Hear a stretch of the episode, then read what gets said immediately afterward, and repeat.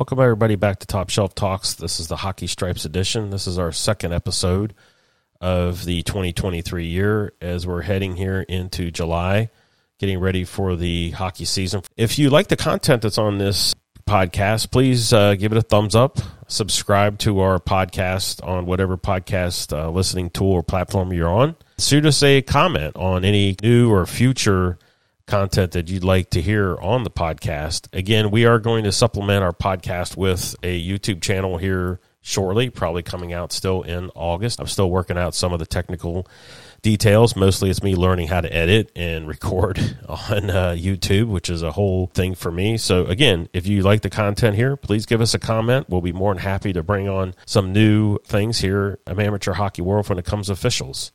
So this week we would like to kind of hit on something that I get hit with on the ice and off the ice. Overview of what the Declaration of Player Safety and Fair Play Respect USA Hockey Rulebook.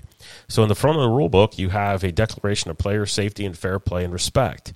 Part of that, I get questions about what is the difference between competitive contact and body checking. For competitive conduct used to be called body contact. Now replace that with competitive contact.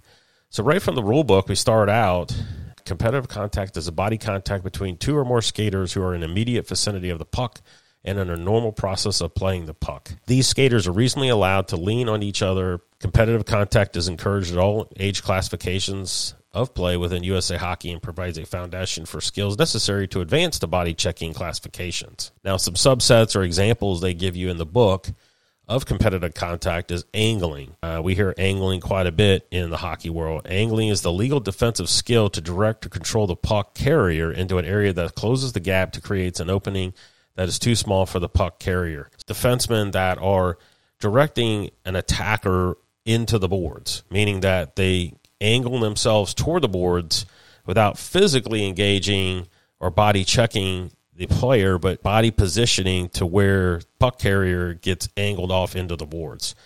Uh, I've seen a lot of young people out there that are really, really good at this. They're skating backwards and they just, you know, kind of keep pushing that puck carrier out, out, out, out, out, and they just run out of space. So angling is used quite a bit especially in your U12. The second one is physical engagement. Under this rule, when two players are in pursuit of the puck, are allowed to reasonably lean on each other to provide possession of the puck remains the sole object of the two players. You see this a lot when there's a puck in the corner, players are playing hard into their body slam or hold each other or impede the progress. They don't skate change skating lanes directly into the other player.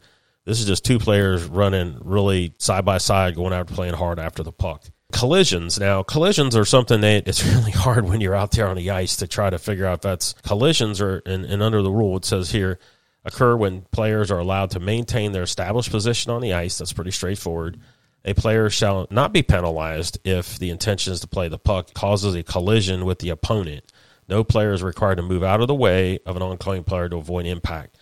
And this is where you see a lot of younger players, especially that haven't quite figured out the speed of the game a little bit, maybe playing on a team that they just quite haven't developed the skills yet on skating and, and puck handling. And whether they do, they put their head down and they're looking at the puck, not looking in front of them.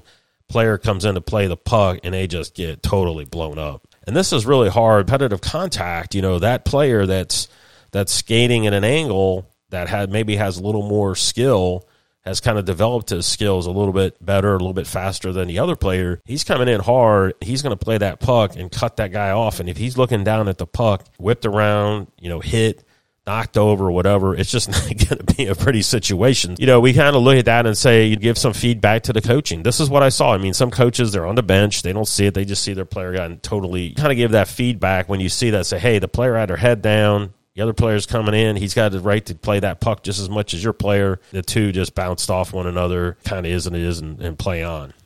Competitive contact. Now we get into the body checking. Body checking, in its definition, a body check represents the intentional physical contact from the to an opponent who is in control of the puck. The opposing player objective is to gain possession of the puck with a legal body check and is not to punish or intimidate the opponent. Let's just break it down a little bit here. One is it has to represent an intentional physical contact. That's different from competitive contact. From the front, diangling from the front or straight on from the side by the skater to the opponent who is in control of the puck.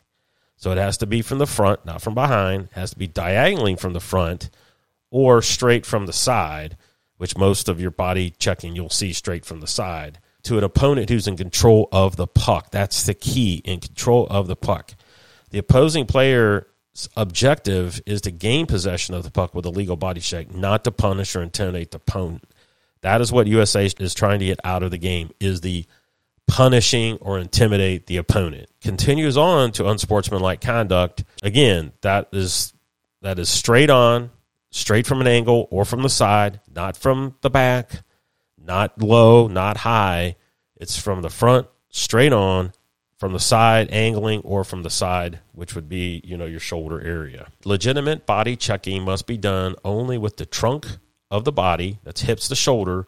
It must be above the opponent's knees and or at below the opponent's shoulder. The use of the hands, forearm, stick, or elbow in delivering the body check is unacceptable. This is not within the guidelines of a legal body check. If you see a player who puts a check on, him, but he holds his forearm out and gives the old forearm shiver, I mean, they're going to want you to call roughing right there. The stick is has to be below, down from below.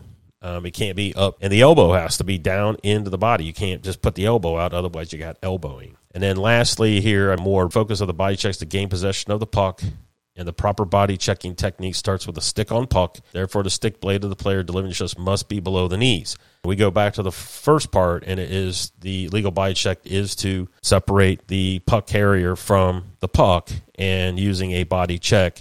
But the stick blade has to be, you know, below the knees. So if it's up, you know, they're skating around with up by their waist, not not a good situation to deliver the check go after the puck. I mean, deliver the check, separate the guy, you go after the puck. It's not deliver the check. They're focusing on stick on puck, punishing the other player. Uh, some other things they go on to talk about in this area is vulnerable and defenseless. I'm not going to get much into that, but basically, the person delivering the check is responsible. They can't go blasting in there with no intent on playing the puck reckless. They don't care. They're just there to just, you know, hurt somebody or whatever the case may be. USA Hockey wants all that stuff out. Here's late avoidable body checks. And a lot of guys you'll hear coaches or other officials have been around what they call finishing the check. And a lot of that you'll see in the professional levels. It's still legal, obviously, in the professional levels. But that's where the guy, let's say he's dumping it into the zone. He's at the blue line and he dumps it into the zone, and then you know he's not expecting to get hit. He dumped the puck, boom, he gets slammed. That's that's late. That's un, that's a late avoidable body check. Might be it might be everything that we just talked about. You know, below knee, in truck, side, whatever. But he doesn't have the puck. You don't have the puck, you can't hit him. So talk to us about it as officials, and we got to call roughing call, two minute roughing penalty, easy peasy. Finishing the check, no good anymore. You know, obviously it comes in, it hits the head. The head, the head is what it is. Anything to the head, you got to call it. It's a five. It's a five in a game most of the time. You do a two and a ten. You know, a two and a ten has to be not forcible contact. So if the guy maybe got elbow up there, whatever, but then you're looking like, well, maybe he got a hand up there, maybe he got stick up there. That's a high sticking. It's a contact thing. They got it in there. You can use it as you see fit. But bottom line is, is that's kind of hard because um, you know any kind of head contact, you know, could be from the stick. I don't call a lot of head contact, not just because it's not head contact, but it's like I have other fouls that are just as equal to head contact, and it's really they ever get to head contact. So I might say elbow, but it might be an elbow to the arm or the shoulder. But if you put the elbow in the ear hole, then I have to go head contact. But then it's a two and a 10. So from an elbow to a head contact to 10, I'm just giving them the additional 10 minute misconduct. It doesn't really do anything to the team, but the guy did put the elbow high and got it into the head.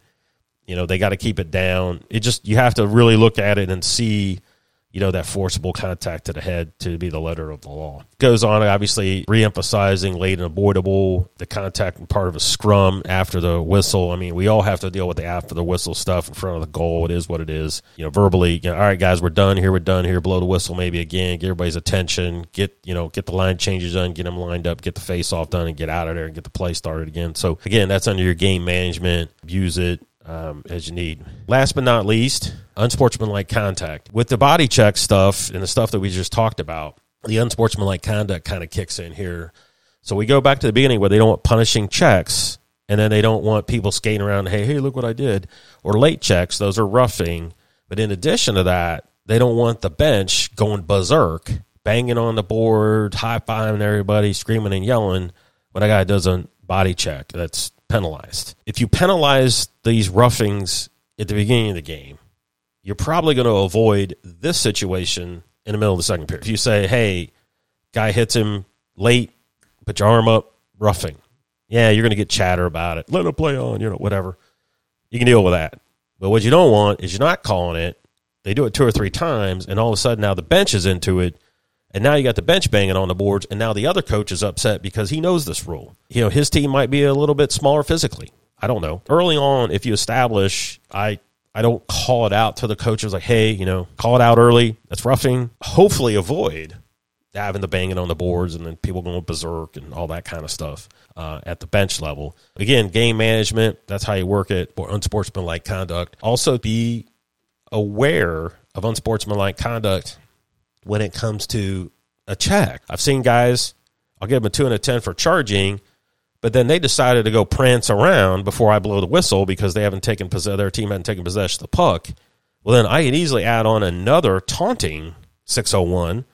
And now they've got a double minor up there. Plus, he has to sit 10 minutes as a misconduct. So, you know, he's going to get a two and a 10 for a charge. And then he prances around like, look what I did.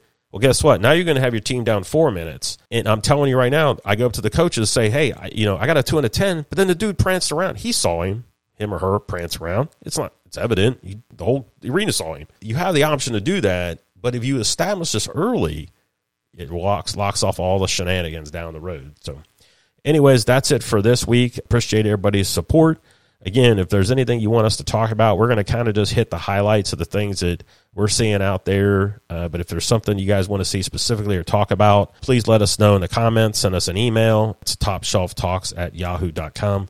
Feel free to send us an email. We appreciate everybody's support and hearing from you. Everybody have a great one, and uh, we'll talk next week.